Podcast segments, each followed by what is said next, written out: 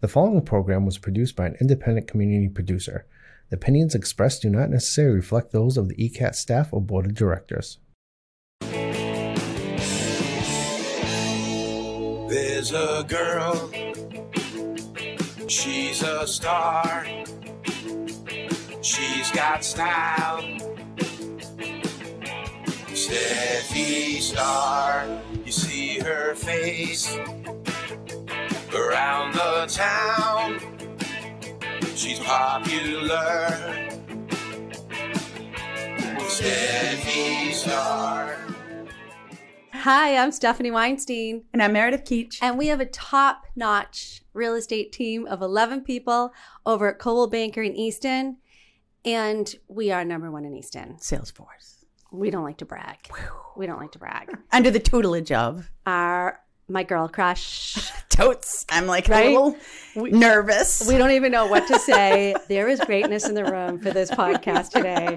I don't, I might be tongue tied. But we want to welcome the famous, the gorgeous Angela. Angela, introduce yourself.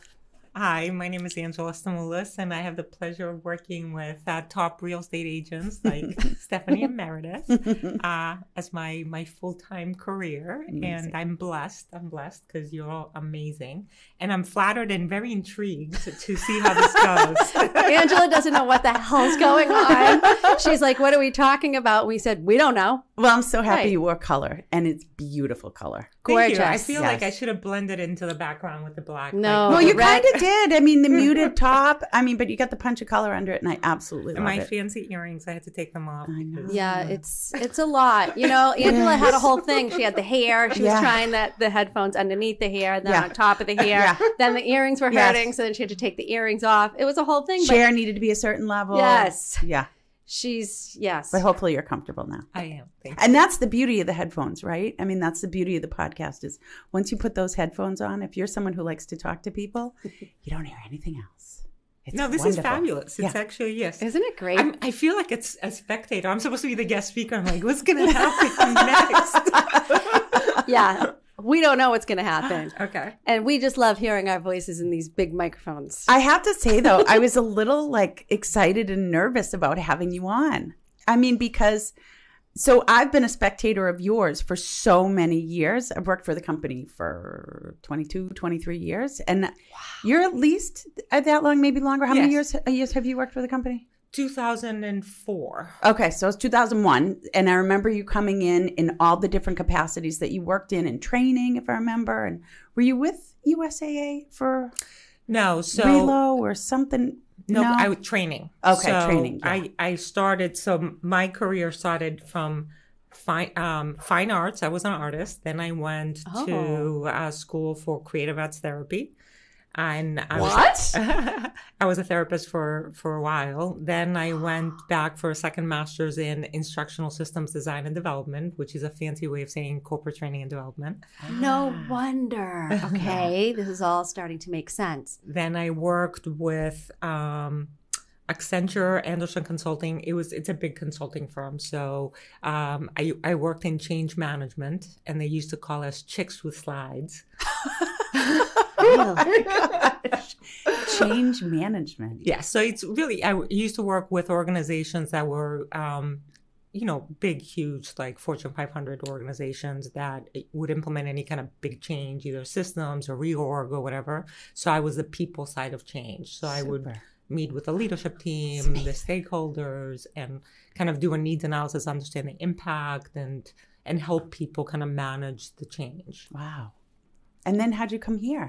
So after September 11th, I I just didn't want to travel anymore. And in consulting, you have to travel a lot. and Oh, I, I just wanted to be closer to my family, who was in Massachusetts. I was in Philly when I was consulting, and um, so I um, I went to a real estate office and I said, I just want to find out about this thing. And they were like, sign here. I like, um, so I did become um, a, a top, the top agent in the office my second year in the business. So Obviously, the second year. Mm-hmm. um, it just kind of it was something that came naturally to me, and then because of my training background, Coldwell Banker contacted me to to take in a, a, training role. So I did that, and you know I got involved with curriculum development. Then they moved me up to manager of training, then the director of training for the New England area. Then I was moved into management in the Back Bay to co-manage with Ken Tatunjian. Um, then after, you know Ken. I Yes, love we love Ken. Yes. I, I didn't realize you co-managed with Ken. Mhm. We need Ken to, has his own gravity we need system. to have Ken on. Too. Whenever you see him, Absolutely, should There's have like on. planets moving around him. It's he's an incredible human being. Ken is an artist in the relationship uh, front, you know, and he has like the magic touch and really, and his his history. I mean, he worked in the high end, obviously, because of the, the Back Bay right. as a manager, but um, he has a um, an an art history background, so he understands a lot. Like when he goes into the home of a high end client, he can actually like pick out all this like Oh. exclusive kind of uh, elusive. Um, Stuff. uh, paraphernalia, Yeah. yes, whatever art they might have. Um, so yes, it's a very unique strength he has. The, the Boston market is a very intense market, so multifaceted. Each one of the condo complexes could be like a little city, just like it's a lot to learn. So his tenure in the business is like unmatched. He would be a great guest for you. Well, Yeah. yeah. Ask him to come I'll be texting him immediately. So yeah, So wait. So then, all right. So you So, were co-managing with Ken. with Ken, in then I was one of our highest producing Right, yes, yeah. in the Back Bay, Yeah. which is like the crown jewel. Yeah. Um, then I was um, offered the opportunity. I, I used to live in Belmont, so Oh, um, right. yeah. I was given the opportunity to, to manage on my own two offices in Belmont. Then I was given the opportunity because I had I fell in love with Rhode Island. I started investing in Rhode Island in 2012, um, and I ended up building a house there. And um, I would go every chance I get, like every weekend. I would be in Rhode Island. Um, and our president, who have you had Pauline on here? no, No, we not yet. You're kind of our test, Angela. we'll see how this goes. This doesn't go well, then forget it. So, um, Pauline gave me the opportunity to be the district manager of the state of Rhode Island and also run two offices there, East Greenwich and Newport. And and then after that, I was given the opportunity to be the the regional vice president of Southeastern Mass and Rhode Island. So, and that brings us to today. it's amazing. I mean, I'm exhausted. I know. You've had so many positions, amazing opportunities. You know what? I was talking with somebody um, uh, last week, I think. It's amazing how you can impact people's lives without even realizing it. Mm. Um, I remember I waitressed through school, right? Mhm. You know, um, and We all did. when uh, when I was uh, still an undergrad, I think, or I was, you know, I think it was an undergrad. I was waitressing, and these two gentlemen were, you know, kind of chatting me up. They were older, and one of this, one of them said, "What are you gonna do?" And I was, I got all nervous. I was like, "I don't know. I'm in school, you know." Mhm. And the other man said, "Honey." Think of your life in five year increments. so like true. it's so Mhm. overwhelming when you think um, when you think about your entire life, because every decision, you know, at that age, is like, oh my God. Um, that was the biggest gift. That was so liberating. It was just like an incredible thing to like, okay, it's not every decision decision's not forever. Right. So it's interesting because my life has evolved, so it keeps changing. Like the path is like I would never, looking back, I would have never been able to predict the path. You know. No, never. What about you, Stephanie? How did No, you? Angela, this is about you, not about me today. Well, because it's we want exciting. dig deep. It's yes, and, and like I said, you've been such a role model me for me since I met you at training. You just captured us. We would just you held the audience, right. and I learned so Yeah. much. Right. So Thank true. you. I love I love my my work and I love uh, the realtors that work for us. And I mean I'm pretty tough. Like if you you know, Oh, I'm not There's no fooling around. There's no easy. if you don't look. Angela in the eye, like if you kind of talk, if you're talking to Angela and you kind of turn your head a little bit, she's the one that goes. she will make sure she's going to get your eye again. There is no fooling around, which I love. I love Yeah. a straight shooter. Yeah. You're just a boss, and I love it. And we all look up to you. Yeah. I mean, Brooke and Benoni, Alexa, they're like, we are obsessed with Yeah. Angela. Yes. And they're like, we want a private meeting with Angela. You're just so empowering. That's Thank what you. it is. Well, for a Thank you. woman too, there doesn't women like you don't come along often.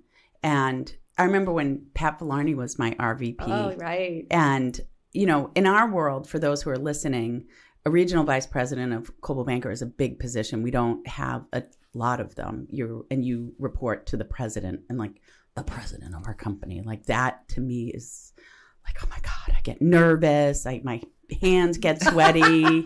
um, just because that's our world, right? You know, of of people who are important to us. And we don't work it as real estate agents as independent contractors we don't we don't work in what one would consider a normal corporate structure right? Because we kind of go about our own business on a day-to-day basis but those of us who love the Coldwell Banker structure so that we can reach to folks like you. And so to have a regional vice president or a trainer who captivates your attention is very rare. Oh, and thank and so we are just so excited to have you here because you, we've we've at least I certainly have have watched you kind of progress through the ranks of Coldwell Banker. No surprise. Um, so to now have you as our RVP is we wonder. You know, we're always like, well, who's it going to be? You know, because when you're with a company for a long time, you don't know. You know, and some some you connect with and some you don't, and um and so we're psyched to have you. It's it's you. like especially for our whole team, we're like female dominant. So Right, for the now- females on our team to have another female. Not that men don't, you can't aspire to, but We it's love you, cool. Joe. Don't worry. Yes. I think so. Female role models, I think that's extremely important. I grew up in a blue collar family, right? So I'm Greek American. I was born in the States, but then moved to Greece when I was one. I came back when I was 11. So I remember, and back then, it was, you know, uh, um, we were fully matriculated, uh, uh, matriculated into the school system. I hardly spoke English. I knew the alphabet. I mean, I could understand more than I spoke. Um, but I remember how difficult it was for my parents. They were not educated, right? Mhm. And um, they to kind of introduce themselves into American society and understand how to navigate the system.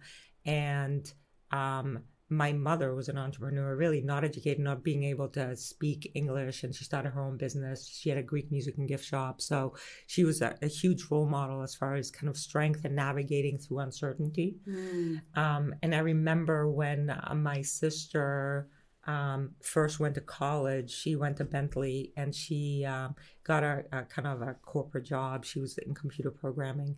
And I remember driving by kind of a, a corporate office building and I was like. you know, because my background, I mean, we were. Um, my my family were, did not come from corporate America, so it Mhm. was so being a woman and also not having the background of you know kind of knowing the ropes and having the network it was kind of an extra challenge so i, I think for me creating opportunities for for women and empowering uh, women is is just huge it excites me um, I think being an entrepreneur, which you know real estate agents are, like you said, is such a special. Um, it's an amazing um, road to take, but it can also be very scary, and there's no roadmap for it, right?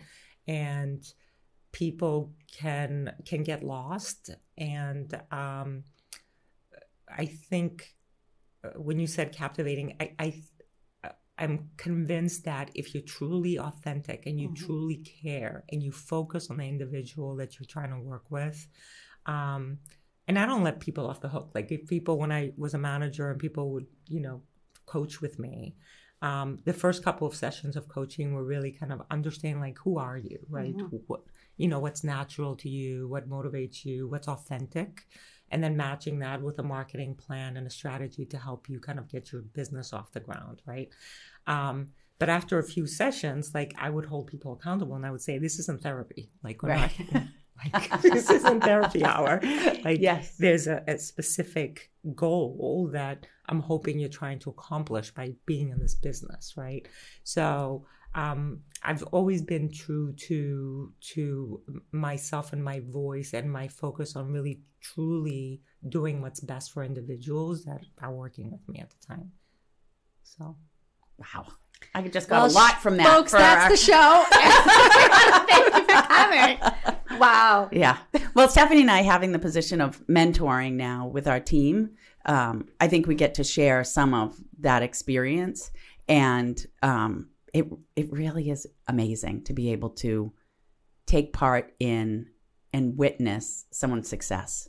Right? Yeah, When they absolutely. say, "This is what I want to do," and and you can watch them grow. I mean, it's it's really second to none really it's it's incredible i mean we do it with i do it with my children right Mhm. you know that's greatest gift of life but to be able to share that as well and certainly if you were in training you know you were a teacher you can see people grow in that capacity So it's actually interesting. Training is a very different thing. Um, training is more kind of talking to people Mhm. and telling people Mhm. things, uh, delivering. It's more of a one way thing. mm-hmm. Coaching for me is a completely different Mm. avenue. It's important if you're going to be a coach that you obviously have knowledge, right? Right. To to, um, to communicate, but coaching and empowering individuals is really much more about allowing them to truly find their true center Mm. and helping them shift their mindset sometimes uh, it's for me coaching 90% of the time is not about giving somebody the answer at all and it sounds kind of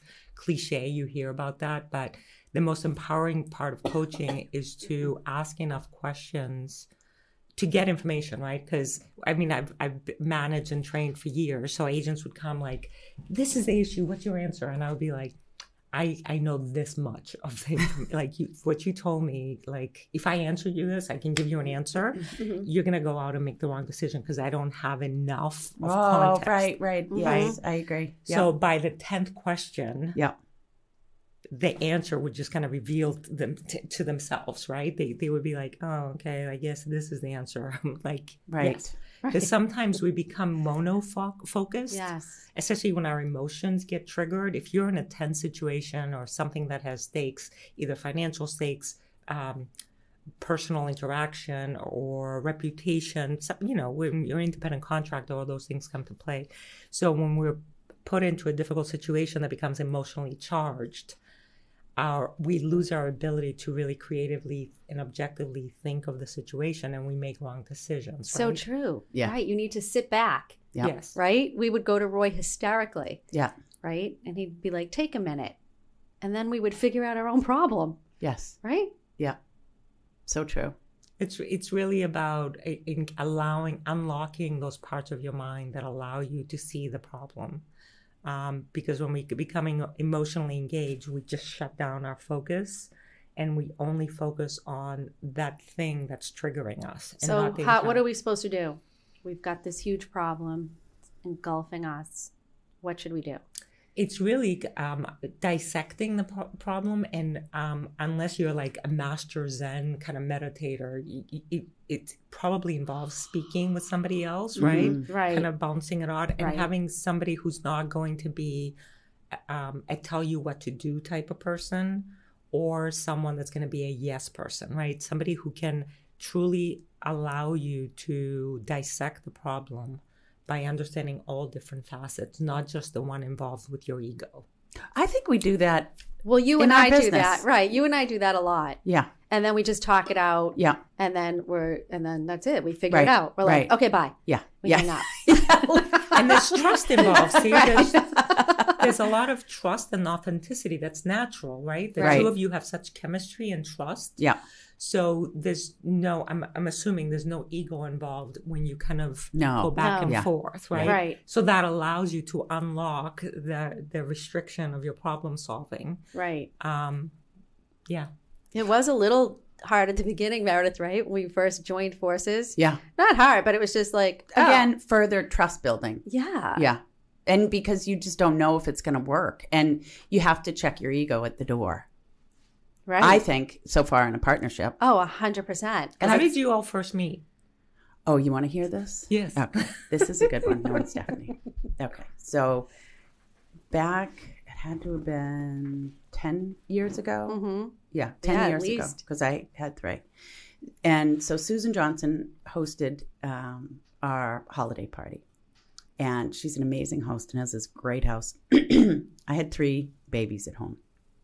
And but I felt I wanted to go needed to go to this party. And I was newer to the Easton office at that point. And uh, so I had a small window to go. Because you were out of the Canton office, weren't you? Were you? No, you I were was with. Canton and Mansfield, Okay. then Easton. Mansfield was closed in the That's right. downturn, but I was with Canton for almost a decade. Wow. And um, and then came to Easton, and um, this was back when ugly Christmas sweaters were not like as trendy as they are today. I don't know about them ever being trendy, Meredith. Probably not. anyway, so I donned a ugly Christmas sweater, entertained, entertaining myself, thinking this will be funny.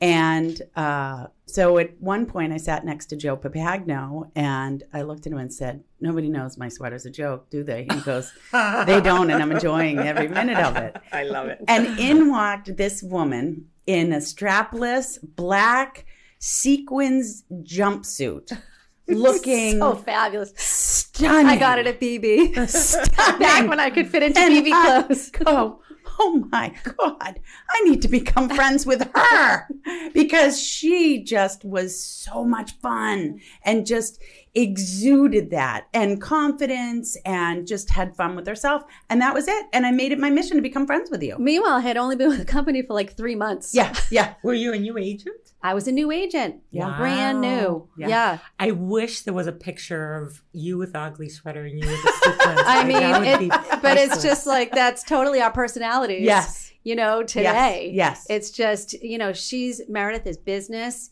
and she meets with everyone to do their business plans. And then me, I'm like, let's manifest. I'm like, anyone that doesn't want to do a business plan with Meredith and be questioned by Meredith head to toe and talk about the ebbs and flow of real estate, come over to me and we're going to manifest together. Yes. And so we have such opposite personalities that it's perfect. Yeah. It's Yeah. really perfect. It works well. Mhm. And It's then very special. It's Oh, it not, is, yeah. It's Right, because some people were nervous. You know, some managers were like, "Oh, are you sure you girls Yeah. want to do that?" Because Yep. you know, it's you're you're different. You both have some egos, and but you know, I, you know, we think it's going to work, but you better make sure. But we had it wasn't out of the blue. I mean, we had a we, We- had the show for a decade. Yeah. So when I was, I I've had this show. I had a um, I had another group of people that I was going to do the show with. She asked everybody but me. Yeah, I was so not I, her first well, I didn't choice. even know Meredith. So I had other people that we were going to do it, and it was it was on TV. It was going to be filmed, you know, on the cable station. And so we had you know Heath that wrote the song, and I had my friend Jody, and I had my friend Marissa. And then when it came down to it, they're like, "We're too scared." I'm like, "What?" So then nobody would do it with me. So then I said, Meredith, will you be my co-star on the show? And I said yes, but I need to give birth first. Yeah. And so she I gave come. birth and then we started the show. I was just doing some cable stuff for ECAT before then. Um, and so we had so much fun on the show. And we've we've shared a lot of listings together too, sale done sales together. So we This had is a, yeah, this is what I it. get from Meredith. Hey, she's like, Do you want to um, share an overpriced listing with me? I'm like, sure. sure. Sure. I don't get anything good, Angela. I mean, let's face it.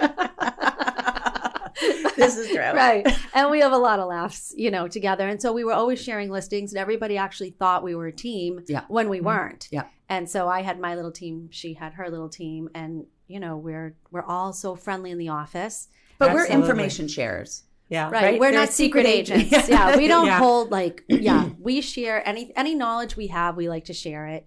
Um, and we certainly like to share our listings and not hold them Yeah. um Yeah, of course. Make it As you- secret. you should. right. Yeah. Yeah. The culture of the office is really, um, I, I think, so connected to the top agents of the office. That's always been my philosophy. If you kind of, if you want to understand the ecosystem of a real estate office, you just look at who the top influencing right. personalities Yeah. are, Right. right? Yeah. and I love the two of you, and I love the culture of the Easton office. I think it's Yeah, really it is. connected. It yeah. is. Yeah. Yeah, I think we're arranging on our own a, a fall fling. We are. Yeah. Well, I, I asked for permission. oh, you did? Yeah, From. Angela? Yeah. Oh.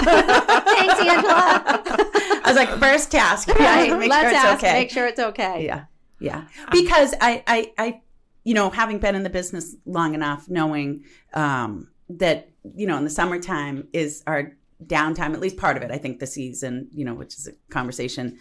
This, the summer, the spring market has moved, right? From, moves into July now, right? Where it would end in June for so many years. But that's kind of as agents are, are like breather time. Oh my God. You know, the spring market is so busy and so much fun, but you know, it's, you need a little break and, and you need to bring the agents back in, Yeah. right? I certainly need to be brought in. So I went yesterday and went seasonal fall shopping for the office and like to get like pumpkins and smells and, you know, whatever. To, We should do carving pumpkin. Uh, um, carving pumpkin. oh, that's a great idea. Fine. Yes, we'll do it. We'll do anything. and um and then asking and right we broker bait which is food um Yeah. so to have you know and meeting days are the perfect days because everybody kind of connects in and you can use it as a perfect opportunity to not like somebody sponsors it or does that or anything but just kind of your first meeting to like just let's break kickoff. bread let's Yeah. like have Yeah. something to eat and sit down and how was your summer how are you what's going on in your life and as such social people i think we love that Absolutely. I remember I came to the office one time. You all were, were having some chili cook off Oh, or yeah. something. That was so fun. Who won that? We all do that. Yeah. Um, I don't know. I think Was Suzanne tie? Russo. oh, maybe. Yeah, she's a great cook. Yeah. I don't usually enter my food. I'm not the best. Yeah, I didn't cook anything not. either. But I think you're a good cook. I think I am. Are you a good cook, Angela? My husband is. Um, I look. I can cook. I Mm. don't cook. Oh, okay. And I do you usually- want to cook? No. yeah, me either. No. I'm I usually bring the wine. Yeah. You know what? That's perfect. That's easy. It's Yeah. perfect. yeah. Yeah. I kind of wish I did, but I don't. I, I do. I, I do wish, um, and I, I'm a very creative person, but I think food I, because I, I grew up as a as a Greek female. There was a very much like you you become a housewife, you learn how to you know old Yeah. school Greek, Right. right? Sure. So I think I rebelled against all of that. I Mm. associated a lot of kind of the the housekeeping type of thing with the stereotype of what I supposed I was supposed to do. So I kind of wanted nothing to do with it. Yeah. Mm. Yeah. What's your favorite Greek food? Um, moussaka. Mm-hmm. I love the bechamel Do sauce. Do you make lemon chicken soup? I do. I make. Do I make it? No, I love it though. Who in your family makes the best lemon My, chicken? my mom. You- My mom. My yeah. mom's a great cook. You know all the Mm. stuff. When I remember when I used to grow up, she would make all, um, all the kind of authentic Greek food. Who remembers the first Eddie Murphy movie, Raw? Do you remember? Oh, Raw? yes. I remember crying laughing as a teenager watching that. Do you remember where he has this thing where he showed up in school with a big fat homemade Yes. burger? yes, with So- onions and peppers hanging out of it. so yeah, that's how That I was grew you? up. That was how I grew up. It was all kind of authentic home cooked stuff that Mm. we were all like, yeah, it's not cool. It's not McDonald's, Right. whatever. But you know, now as an adult, you know how kind of important it is to just eat holistic and kind of natural and all that stuff. So, um, yeah, so we were blessed to have that. Um, I was actually just talking with my uh, my friend about my big Greek fat wedding that's coming uh, the third. Um, Yes. uh, one was fantastic. Two was okay. Yeah, two was right. okay, two was yeah. okay. But you know, if one, my father. So we went to the movie That's right, theater, and, and I don't. know You guys in in podcast land, you know, my dad's Greek, and uh, we were in New York one time, and I'm like, Angela, can you please Facetime my father? And my father, of course, he's trying to hit on her. He's trying to three and a half. Right? He starts flirting with her. I'm like, oh God, give me the phone. I can't take it. Um, anyway, so I, you know, even though I'm Jewish, I completely grow, grew up Greek. Um, I had a bat mitzvah with Greek food and bouzouki music. and so everyone's like, what do we do? I'm like, I don't know, just go with it. And so, um, anyway, so we went to the movie. My mother, my sister Nancy, myself, and my father. Well, we, I was crying. Right? So, and- I mean, Angela, tears. I couldn't breathe because he was my father. My father's like, I don't think this is funny at all. So it's funny. We went. those was a, whole bunch of us um, that were the same age, the kids, right? Uh, and we we took our parents. Like, oh, you know, it was a big thing back then. To Greek Americans didn't get a lot of like movie TV Mm. time. So for us, Right. like a movie about This the Greek culture. huge. So all the kids sat in the front row, and our parents were all sitting in the back row, and we're di- we're laughing. Dying, dying. Meanwhile, they're all upset. Like, Yes. they were like, they're Yes. making fun of us. Right. it was really, it was the perspective was so d- different. I mean, I thought it was dead on, to be honest with you.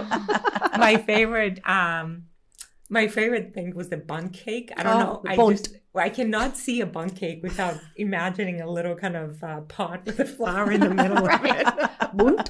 What's bunt? What's that? Right, What's bunt. that? Did you get married in a traditional Greek ceremony with Actually, the changing of the the hat? I thing? did. So Oh, I love it. everybody asked me if my husband's Greek. He's he's French. He's French Canadian. And when uh, when he proposed to me, he asked me if uh, I would get married in my mom's island. You know, brought my mom, of course, was like, I love him. Um, so His name isn't Ian, is it? uh, uh, no, the, no, DeRosiers, Mike. Jim DeRosiers. My Greek, big fat Greek wedding. He was in. Remember, he was Ian. His family is actually very warm and loving and kind of yeah. It's not Yeah. um, it's not like in the movie with Ian. So, so I arranged my entire wedding online. So Samos is a small little island. It's kind of it's it's a Greek island, but it's close to the Turkish coast. And I hadn't been there since I was a child. So Can I ask you yeah. where where did you grow up? Those ten years. that you- Athens? oh, you were in Athens. Okay. Yeah. I have family there. They speak English. He just called me the other day, cousin Billy. Oh, He on Facebook Messenger. I'm Ah. like, Billy? Ah. Sorry, Angela. That's okay. Go ahead. um, so the the island is called what? Samos. Samos. Samos. Beautiful, beautiful. It's not too touristy. Tons of hiking, little shops. Um, you would, I mean, it's like magnificent, beautiful, and I love that it's not overdeveloped, right? So my husband fell in love with the Greek culture. We went to Santorini when we first started dating, and um, he made me kind of re-fall in love with my culture Mm. because I was seeing it through his eyes, you know. Um, and Mm. I speak fluent Greek, and so when I was in the island, we went to Santorini together first. Um, you know, you get to see behind the scenes. If you go with a local, and I would speak Greek to the people, Oh, and they yeah. would open up, and I would Yeah. translate to him and whatever. So he was so thankful of seeing the real culture rather than just being a tourist. Right. You know, Mhm. um, so that's why he wanted to get married in Samos. So I, I found the photographer, the venue. I found a little church, a tiny little church on top of a mountain over the like. Oh, It looks. It look when you see our What a wedding fairy photos. tale. If you see the wedding photos, I'm like, it looks like a fake a fake poster behind us, but it's not. It's like beautiful. So So yeah. romantic. Yeah, it was it was gorgeous. how many people came? Um, we had about 25 to 30 people. We had some people from here and some, pe- uh, actually a lot. We have friends from here and family and some family from Greece. So it was a very small, um, very intimate, beautiful wedding. And even though the Greeks are known for like extravagant, like spending $150,000 on a wedding, like I'm not, I'm very kind of Keep it small. grounded. Yeah. And for me, it's like 150,000. I'm going to buy a house. I'm Yeah. gonna put, Yeah. That's a down Right, payment. right. That's a down payment for an investment property. Right. Absolutely. So, yeah. Um, so it was very, you know, we didn't have our like, we should invite these people because they invited us to, you know, I didn't want any of that craziness that Yeah. happens a lot in Yeah. Greek Mm. culture. Right. Um, so yeah, it was very intimate and beautiful. Did you do the money? Um, actually, did, yes, people did do the money. We went. What's to, the money? They throw they throw dollar bills at you. Oh, I When love you're it. dancing, yes, It's- yes. yeah. Oh, I well, love my that. cousin Christina Kapsaskis just married cousin Joshua Weinstein. Oh wow! Can you imagine? Oh. There, ah. she owns Tasso's restaurant in Norwood. I've never. You told me about. You have that. to go. I know, I yeah, know, you I have, to go. Um, and so one night we and we always went all the time. Every time my parents flew in from Florida, that was the first stop. We would have to go to Tasso's. Oh, I'll Wait, take do my they do mom. lunch? Yeah. Well, let's go for lunch. Oh yeah, we'll have to go for lunch. Yeah, we'll go for lunch. And my father, every time we, my father would walk in, he, you know, he he pretends he owns the place, right? Wherever he walks in, wherever there's Greeks. Yeah. And then, um, so anyway, we w- had dinner one day, and she's like, "I have a crush on Josh Weinstein." I'm like, "What?" Next thing I know is a big fat Greek wedding. It was amazing. So they did the dollar bills. Was That's this the recent one that you guys This went was to? the recent one. Well, yeah, it was last year. Yeah, it's It was last year, and now there might be a cute Greek boy that Christina might be fixing up with our Alexa. Oh, Yes, he's adorable. He's Oh, awesome. he's actually on the news. I don't want to say his name, but he he's Greek and he's um he's in Greece right now. So he Oh, said when he came back, he he would reach out. I love So- the symbolism of events like that in weddings. You know, the money and what's behind money it, the colors then- you wear, Oh, and the yeah. things you do. so did your it's really husband convert?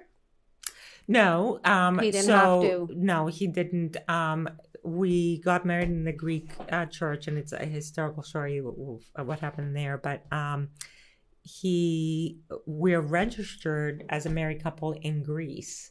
So I'm like, we're really married in the States? Because we didn't do anything here. I mean, Yeah. we're registered in the books there, Yeah. but um, we had to go through some extra paperwork to be married in the in the Greek church. We had to have um, in the Greek culture in the Greek church, the the maid of honor um, is the one who actually is part of the ceremony. So that person had to be a Greek Orthodox in order for the You're The, the maid of honor. Yeah. Wow, that's so cool. Well, Josh Weinstein, he actually converted. oh wow Yeah, yeah. So he did the dunk. So he left Wow. Judaism He- in order to go into the Greek Ortho- Yes. Orthodox Church. Yes, Wow. he did. And now he wears a big giant cross. That's amazing. We love it. love it. Yeah, he's Greek Orthodox now. That's great. Joshua Weinstein, That's great. Cousin Joshy. Yeah. Yeah. So I didn't I didn't let go of my last name and Neither did Meredith. Um, yeah, for me that was a cultural thing. It wasn't kind of a feminist like it wasn't anything like that. It was it was a professional thing, right? Um, but it was also a cultural thing because the Rosiers, that's my husband's name. hmm That does not speak Greek. Like that doesn't It's not tell who you, you I'm are. Greek, Yeah. Right. right? Yeah. So everybody knows my ethnicity, my background, my culture when I, they hear my last name. And I just didn't want to give that up. Well, know? when I first, uh, so I said to Joe when I first came, I'm like, should I be Pavlakis or Weinstein? I'm like, should I get two separate cards? You but- could hyphenate it. I mean, It's- it's, very long. It's way. I mean, Stephanie Weinstein's lot of long letters. enough, yeah. and Pavlakis Weinstein just doesn't go. How Angela, many letters is maybe that? if it was a double I don't Greek know. I think name, it does, though. Stephanie Pavlakis Weinstein. It's a lot. It's a lot of letters. It's too much for me to even say. But it says a lot about your culture. Like if people see that, that yeah. You wouldn't have to say so it. mu- They just right, would see it on and it's funny, Right. right? Because I really did grow up like a Greek, a Greek Jew. Yeah, I Even though I'm it. all Jewish, I really did. And we had we hung out with Yomalakises in Cambridge, and we the went what? Yomalakises and the Papa Nice to See Yous. Oscar Oh. Papa Nice to See You was on the on the radio, and Papa Nice and Oscar Papa Nice to See You had a big mustache, and the Pantozopolises. I mean, that was my weekends hanging out with the Greeks. That's hysterical. Yeah, and, and eating all the Greek food. So, um, Oh, Yeah. That's the fans on the roof of the building. If you're wondering what that it sounds like a helicopter Yeah. landing. Yeah. So how how um did you come to your decision to keep your last name? I just never wanted to change it. That's was well, my also, identity. Yeah, and- Meredith Meredith has a, a a big famous name in Easton. Her- Well, my my family's been here for a few generations, Yeah. so um, you know that certainly from a business standpoint too was Yeah. important. Yeah. But it's a great last name too. it's a great last name. But It's even easy. even before that, I just didn't. That's my identity. I never Right. wanted to change my identity, and I I don't understand. It's not to disparage people changing no, their name. it's I just don't understand Right. why you would change your name. and it's hard. It's hard to lose. It was hard Yeah. for me to lose my last name. Yeah. Even though I was Jewish and I really wasn't Greek and I had this Greek name. Yeah. And I I you know, I felt almost it made more sense for me to be Stephanie Weinstein because I am very Jewish, I think. Yeah. So, but it was hard. Well, and and then there's a concern of um, family unit, right? And so, The kids, you mean? yeah, people would say, "Well, your name is going to be different than your children," and I said, "Well, that's fine. You know, well, if somebody calls me by their last name, I'm not going to correct someone. No, right? some people give their kids the mother's maiden name, the middle name. Well, that's Keach. Hennessy. yeah, right. Like different cultures do Mhm. it differently. Um, Yeah. But I just have my own name, and quite honestly, in a business like ours, and with social media and having a podcast, I don't ever put my children on social media. I never put their pictures there. I don't mention their name um, for a whole host of reasons. But when you're kind of, and I'm not famous, but when you're any type of in any type of public position, I never wanted my children to get recognized based on my Mhm. social media presence. Mhm. So they're in the grocery store and they say, "Oh," and know who that is without them really knowing. Um, and so, a little bit having a separate name is fine, right? It's good for them, Absolutely. Especially Um, if you're, a very visible type of Right, personality. Yeah. right? Yeah. And and you know they create their own identity, and um, nothing that I do kind of uh, impacts them, and from a safety standpoint for them as well. Um, So but I just smart, Meredith, that you do that. Yeah, well, Like, social media can be, you know, it can be. You don't want mean- to create someone's footprint for them, Right. in my Oh, opinion. Interesting. Yeah. Yeah. I mean, that right? Because everybody posts their their kids, right? Yeah. The first day of school. There's some people. I think there's a camp. There's a camp of like, do not post anything with my. Well, you know but, what- but it's a photo. very small camp. You know what furthered it was? Um, do you remember? Um, what was his name? Uh, God, he was the manager of the Red Sox. Begins with an E. The last. Epstein? Was it Ep- Theo Epstein? Theo. Oh, yeah. He's adorable. Right, and a reporter Is he got a single hold for of his, a reporter got a hold of his mom, Oh. and she just talked and talked about her son. She was so proud of him. Only they printed all of it, Oh. and it was damaging to him. Ooh. and she didn't know and and and that is another reason why i don't because when you put it on the internet it's there. People put in that their kid got sick or their kid broke their leg. That could impact them further in life when Mm. someone interviews them or they're going for a position or they're going for a team and everything about them is on the internet and there's nothing that that person can do that kid can do Yeah, to yeah, control it yeah. Right. you know there's no damage control there's nothing that they can do to bring that back and i think that that kids should be able to create their own Absolutely. when they're Yeah. ready and Mhm. able to do it without me putting it out there that could negatively impact them i mean god forbid that would be you'd feel horrible you're just trying to be proud of your kid and Mhm. communicate to the world what's going on and family and i totally understand that um, but there's a but there's a dark side of that as well Depends. It's a personal decision, just like the last name Yes. thing. Right. yes. I do have a funny story about Theo Epstein, though. Uh, I when I was single and I got married late in life, I was single. I used to kind of you know date, and um, there was this um, man that I started dating, and I wasn't very sure about kind of you know whether I really wanted to be in a relationship with him or not. So he was trying everything to, to like impress you. Yes. so he's like, let's go visit my family. We went up in New Hampshire somewhere, and um, I remember uh, uh, the punchline of the Theo Epstein was his cousin. Mm. So I'm meeting him, and he's looking at me like very suspicious. I was like, "Hi," I had no clue. I'm not into sports. I had no clue who he was. Hey, what up? Met the family, the Right. mother. You know, they had this beautiful home. I forget what it was. It was all in the woods, up in the mountains. Somewhere it was gorgeous, and um, so then I kind of came back and I was uh, telling my my friends about the experience, and I was like, I think. I say he's very nice. I don't know what his um his cousin does. I think he's in sports or something. And they're like, "What's his name?" And I told them, they're like, "What?" I'm not a sports person. Angela's like, eh, not impressed. I wonder if you're a famous person like that, is that insulting or is it refreshing? What do you think?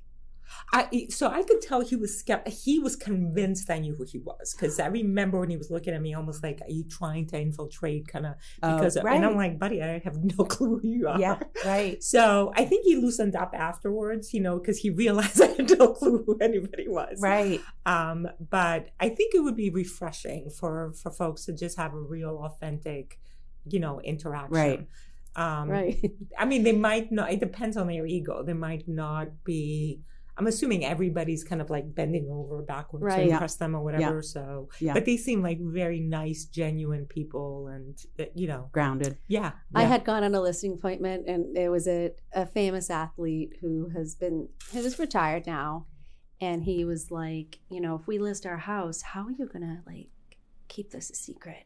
Mm. Keep the, all the people away. Mm. I'm like, oh, you don't have to worry.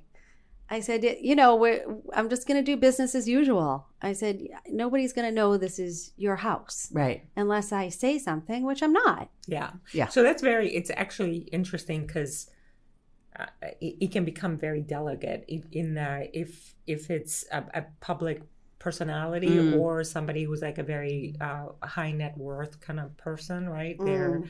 and uh, PR loves like it- you know the newspapers love to Mhm. run blogs, love, Right. Oh you know. yeah, But you're all kind of y- your your job is a, it was one of guarding the secrets, right? right. It's a very Right. integrity kind of um, trust filled position. So you gave the right answer, obviously. Yeah. But you know, the thing is, the buyers can look up anything they want, right? Right. And they often know more about the house. Yeah. When I'm taking buyers out than I do. They're Mm. like, so and so bought this, then they sold it, then they made this much money, and then they bought it, and they're trying to make two hundred thousand dollars. They haven't even done any renovations to this house. Who do they think they are? Or I was with my son recently driving to take him to practice. And I said, Oh, there was a double homicide in that house. And he was like, Why did you just tell me that? That's what Meredith does. She throws these things. Angela, she did this to me. I was selling a house in Easton, and she goes, "Oh, that one." She goes, "Oh, rumor has it that a priest hung himself on the third floor." Oh and I'm like, "You know what, Meredith?" She's like, "Legend, legend has it." I said, "Why would you tell me that?" So I had to sit with it, and I'm like, "I got to tell my buyers." I said because I can't sit with this information. So I'm like, "You guys." They would have found out from the neighbors. I said, Meredith told me about this urban legend about the priest. A priest hung himself on the third floor In of the his attic. house. And they're like, oh, we don't care. I'm like, oh. and the truth is about old homes like that, it Right. totally could be make believe. right. I mean, I really. mean, you know. Look, if you have a house built in the 1800s, Yeah. Something chances happened. are Something- Something happened. Someone died in that house. And it was probably a oh, murder. speaking of, can we talk about Newport? Yeah. So I went to Newport last weekend and totally forgot about how amazing in respect to their historical homes it is. We just walked one street after another of house built 1700, 1710, 1740. It was, oh my God. Meredith has now become a member of what? Uh, the Newport um, Preservation Society. Really? Yes. Yes. She immediately any- joined. Do you I- have any connection to Newport? Zero. Well, I mean, I've gone there, Yeah. you know, my whole life, and but I just haven't been since having kids. You know, I lived down there when Oh, my oh, girlfriend Okay. okay. father grew up. So you did have- you oh yeah. yeah. but and and you just you know when you when you separate from an area, you just kind of forget. I, Yeah. I for, forgot how rich in history Newport is. And going around with my girlfriend Colleen, who it's her favorite place, and every time she goes, they go for overnights and they go for vacations there. She just absorbs the history. So walking around with her, she would say, "Oh, notice on the front steps of these three homes because the British took it when they occupied." Oh, the- I love it. We in should the get her pre- past three license. years. Who is she? Right? You have to introduce her to me. She actually is a real estate oh, agent. yes, and she did work for Coldwell Banker. Yeah, so it was a blast touring with her, and we would just go off and walk the streets. I took so many pictures, and of course, toward the mansions, and then going into these boutique hotels that have been there, you know, since the 17, 1800s. It, and then when you go up to the wharfs and you see these huge. You know, Oprah's boat or ship or Was yacht, really whatever is there, and it's like, you know, it's not it's not a town that's just money that was once there. Oh my there's God, still yeah. very there's you know a lot of deep pockets there, and you you walk amongst that. It's really cool, and even just when you're strolling around, people dress up a little bit, which is nice. You know, just to go to lunch and walk the shops, and there's so many more shops there than I've ever seen ever seen and it goes deep down into Thames mm. Street now where they kind of would stop at a certain point but you can just keep going and so many restaurants and then at night it was lit up beautifully you know it's, it's amazing. It's Oh, gorgeous. God. My favorite place. We should go one time. It's Cafe at the Chanler. Let's go. Okay, so we we Okay, pulled like, up to have love. lunch on Sunday, Love. and uh, so the gentleman comes out, and you know we said, "Are you serving lunch?" And he said, "Ordinarily, yes, but I don't think we're open right now because we."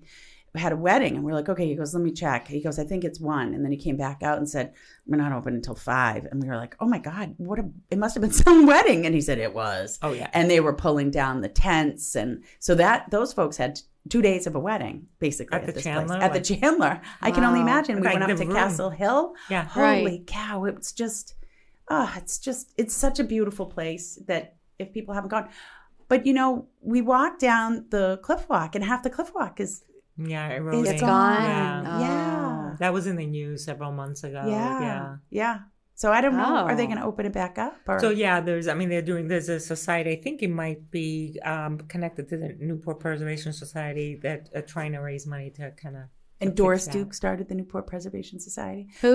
doris duke so Who's Doris? um, so her family is of um, the I think the Marlboro cigarettes. Oh. I think if I remember correctly, but I might be wrong on You should have. I um, didn't go into her house yet. Who? You should have um, one of our um, a Newport agents on the show, and you all can. Oh, I would love that. Let's Yeah. do it. Well, Stephanie and I, I want to tour Brockton City Hall. So Stephanie and I are City Hall. I said to Meredith, when are we going on I'm our tour? so excited. I can't we get to go down in the basement in the catacombs and Is it And, a uh, beautiful building? I've Oh, never it's been- magnificent. Oh, Yeah, and there's beautiful artwork. Yeah, it's a really cool, cool building. So, and it was closed, you know, during or so much of it anyway during the um, last couple of years with the COVID lockdowns. So now it's all opened up, and um, Meredith fills her name out for every single raffle. Usually she wins a meat raffle. this time she won tour of Brockton City Hall. That- the only thing I won, I had signed up for so many silent auction items. We had a whole bunch of events that I went to in May, and that was I won that and a police cruiser ride to school for my kids. really? That's awesome. Yeah, actually, I gotta, I gotta, I gotta sign them up for it. That's awesome. yeah. Anyway, um, yeah. so I, I digress. Um, Angela, tell us about the real estate market. What do you, what do you give us a little forecast? What are you thinking in Um, our area, like Massachusetts? Not Rhode Well- Island. I'm kidding. Why? I'm Oh, kidding. I- yeah, I think um, I think everybody's very surprised about the the demand that still is out there Mm. because you know the government uh, is, has been trying to the treasury has been trying to kind of um, decrease demand by increasing the interest rates uh, constantly. Uh, buyer demand is really strong. Investors, are st- I mean, they're exploring different avenues. Um, like that's why Rhode Island is kind of increasing so much in attention because you know, um, as an investor, you you can the rents are skyrocketing everywhere, but if you can buy lower and your in, your um, rents are high, it's a tremendous opportunity. So we're seeing kind of an expansion of the investor's mindset for where to uh, to invest in properties, um, and in the higher end, it's kind of you know being impacted a little bit more than in the lower price points. Uh, the reality is, in the years that um, just recently passed, there was so um, many multiple bids and so many people, like 35, 40 people trying to get into a property. Those people weren't getting the properties then, and they're not even in the market now because, you know what I mean, with the increase in the interest Mm, rates. So, but you still have FOMO, like fear of missing out. So Yeah. buyers are still like, kind of look, it's not going to go down in our area. I don't foresee, uh, it's not a prediction, this is just an opinion. I agree with you 100%. And so people are like, look, interest rates eventually are going to come down, Mhm. but price points are going to continue increasing. Yeah. So people are like, we, st- we want a home. Yeah. And it's not like renting is a bargain. Right. Right. So, No. I mean, or right. easy to find either. yeah. Yeah. That's why I feel like you you really do need to buy now because at the end of the day, when the interest rates go down, that house is going to be it's going to be t- more Right. money now because Right. then you're going to be back to these crazy bids again. So you can buy now, right? Well, and it's a different and- story if you're an investor than if you're looking, Yeah. you know, for your primary residence or even a vacation home. Meredith, remember we almost bought that condo? Oh, in- I thought about it all weekend. Why yes, didn't we I do did. that? Because Why- we just we weren't ready. I wasn't at a time. I wasn't at a point. I I had three young kids. It was a gorgeous condo that we looked at On buying on um one of the buildings Which- on the water it was Long- um not long. What area? commercial wharf. maybe oh, you're talking Boston. in No, Newport. in Oh, Newport. Newport. Yeah. Okay. Yeah, it was a condo, and we were thinking about it was vacant, and we were gonna buy it, and split it, but we neither one of us was ready at the time. well, we were a little bit. Yeah, How much would it would you Four hundred. Yeah. Oh, Yeah. let's not talk about it, Meredith. Well, I don't feel like it was a loss. I mean, really, at But any point, we if you're not ready for that, my If kids you're not were ready, babies you're not at that point. Now, like I'm it's just a really little nervous. amazing. My my husband calls me a lamenter because you know I started investing in Rhode Island specifically since 2012, and even being in the real estate market and knowing the neighborhoods that I wanted to invest in, the market accelerated so much. Yeah. And I mean, I'm in the real estate market up here. You're all kind of in the trenches, Yeah. so I would see some price points coming up. Um, that I was like, that's ridiculous. And then I should have bought, you know what I mean? I Right, should have. And Now I'm like, what am I Right. thinking? Yeah. Um, but I mean, look, I'm old school. I grew up Greek. It was the philosophy was like God is never going to make any more earth. So Yeah. that is like Yeah. the most solid investment. And that's Yeah. exactly what my father did. Yeah. He came to America without speaking English and immediately started buying two families and three families. Yeah. And then Yeah. eventually an apartment building and then a gas station. yeah, that's awesome. Yeah. Yeah. Yeah. I don't, I'm, um, from my personal investment, I'm a single family investor. I, And I- what do you do with those properties? Do you keep them and rent them out? Yes. So yeah. I remember that woman we Mhm. met. She did the same thing. Mhm. That's exactly what she did. And she's Mhm. collecting properties and she's fixing them up and she's renting them out. It's so funny. I was speaking with uh, one of my agents in Belmont, and um, we were going through her her list because she was thinking about who would be ready to sell. And I, I was taught. I saw a lot of Greek names. I said, "Why are we not talking about your Greek line?" She goes. The Greeks buy and keep to rent. They never sell. it." I was like, so true. That is so true. And there's like very hands. My father would fly home from Florida every month to collect his rents. I'm like, Dad, I can do it. You can't do it. And he'd be like, and then he'd key into people's apartments. Thank God he Oh sold that. Yeah, that's a whole other story. What about um, Meredith and I were talking about Fall River because now the Oh, train's coming to Fall River, right? Huge I New think Bedford too. Yep, New Yeah. Bedford Fall River. I mean, they Yeah. have cobblestone walkways there, and they have fabulous restaurants, and it's on the water, and the train's coming now. So I think that's going to be I mean, A if you want to just go on a, a great little road trip, is go to the uh, New Bedford Whaling Museum Mhm. because you're going to have to park in the historic area and you walk through the cobblestone streets, and that in of itself, you're going to so fall in love with yes. New Yeah. Bedford if you're you- you're into history. It's I actually love um as an investor, I love it when people have preconceived notions of a specific Mhm. areas because there's less competition for me. Yeah, Right. Yeah, So the area that I invested in uh, in Rhode Island was on the water, gorgeous, but it had a huge stigma because I mean now it's having its renaissance. But when I went in 2012, it was really it still had a, like a bad reputation, and for me, I'm, I don't have snobbery of brands or Yeah. like like I could care less if it makes sense for me, and it was so gorgeous to be by the water. Mm. So for me, I was like, this is heaven. Like, what do you like? Yeah. Um, so yeah. I see you, Adam.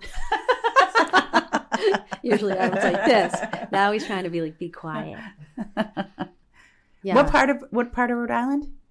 at Warwick. So Oh, yeah. Oakland Beach is a little area. It used to be a, a historic kind of uh, um, area that in the 1800s, uh, late 1800s, um, kind of the rich and famous from New York would go, from Boston, from Connecticut. There used to be actually um, a train from New York straight into that area. Oh, wow. And up until recently, there was um, there were two hurricanes that kind of devastated the area. That's when it kind of went to disrepair. But I became like a history buff in kind of collecting. I have like virt- um, digitally hundreds of postcards that show what the area used to be Oh, like. Oh, right. very cool. So the Um, homes that you own are they antiques? So I I bought every single property that I bought. You know, should have been pretty much torn down, right? Okay. So um, and that was the opportunity. I wasn't. I'm not scared of, um, you know, construction and and um, kind of re- rejuvenating a property. So um, only one did I tear down. The one that I use now. Did I tear down and build new? But all the other ones completely rehabbed them. Um, and they're little adorable cottages and uh, for me, if I, I make decisions on investments, I will never, um, I shouldn't say never, I don't make decisions on cash cow properties. You know what I would see in Mm, MLS? yeah. Right. Cash cow, Yeah. multifamily, Yeah. not the property for me. Right. I want, like, for me, I look at the structure of the home. Is it the is the layout livable? So somebody that like tenants um, would kind of feel comfortable living there, and is the area. I always think about would I live in this type of property? Mhm. I look at the surrounding homes, the area. Um, is somebody gonna feel safe there? Is somebody gonna feel like it's it's a place that they want to call home? And I didn't want the extra thing of having like the two two or three families. I didn't want their impact to the tenants or having to manage that. That's a person. Most people Right. believe in two to three families. For me, it's just I have more control of creating the environment that will match my tenant. Um, so that's that's you know I love it. my Should we. I think Should we single buy- family. Well, should we buy I a mean, Sam and I were talking about that. About I've been looking at. Uh, I've wanted to be an investor for a long time, and I just haven't done it because I was thought I'd do a for? multi, and then it doesn't fit my personality. No. it just doesn't you are doesn't. not a multi. I'm not not a No. multi investor, No. but single family home, yes, Right. for all the reasons you just doable, illustrated. right. Yeah, but it's risky, right? Because if your tenant doesn't pay, then you get that whole thing. But if you own multiple of them, you know you can. All right, you girls, Adam's Oh, getting spilkies in his Yes. connecticuzzoids. it's, it's time we wrap up this party. Angela, did you have fun? Mm-hmm. Oh, good. I loved it. This is uh, Okay, good. You'll have to come back, and we'll have Ken on and Pauline. It's Yes. going to be a big party. Yes. Thank you so much, Angela. I'm You're the Meredith best. We love you. I'm Stephanie Weinstein. Angela Angela Stamoulos. Stamoulos. Yay, Thank Angela. Bye, guys. Thank you.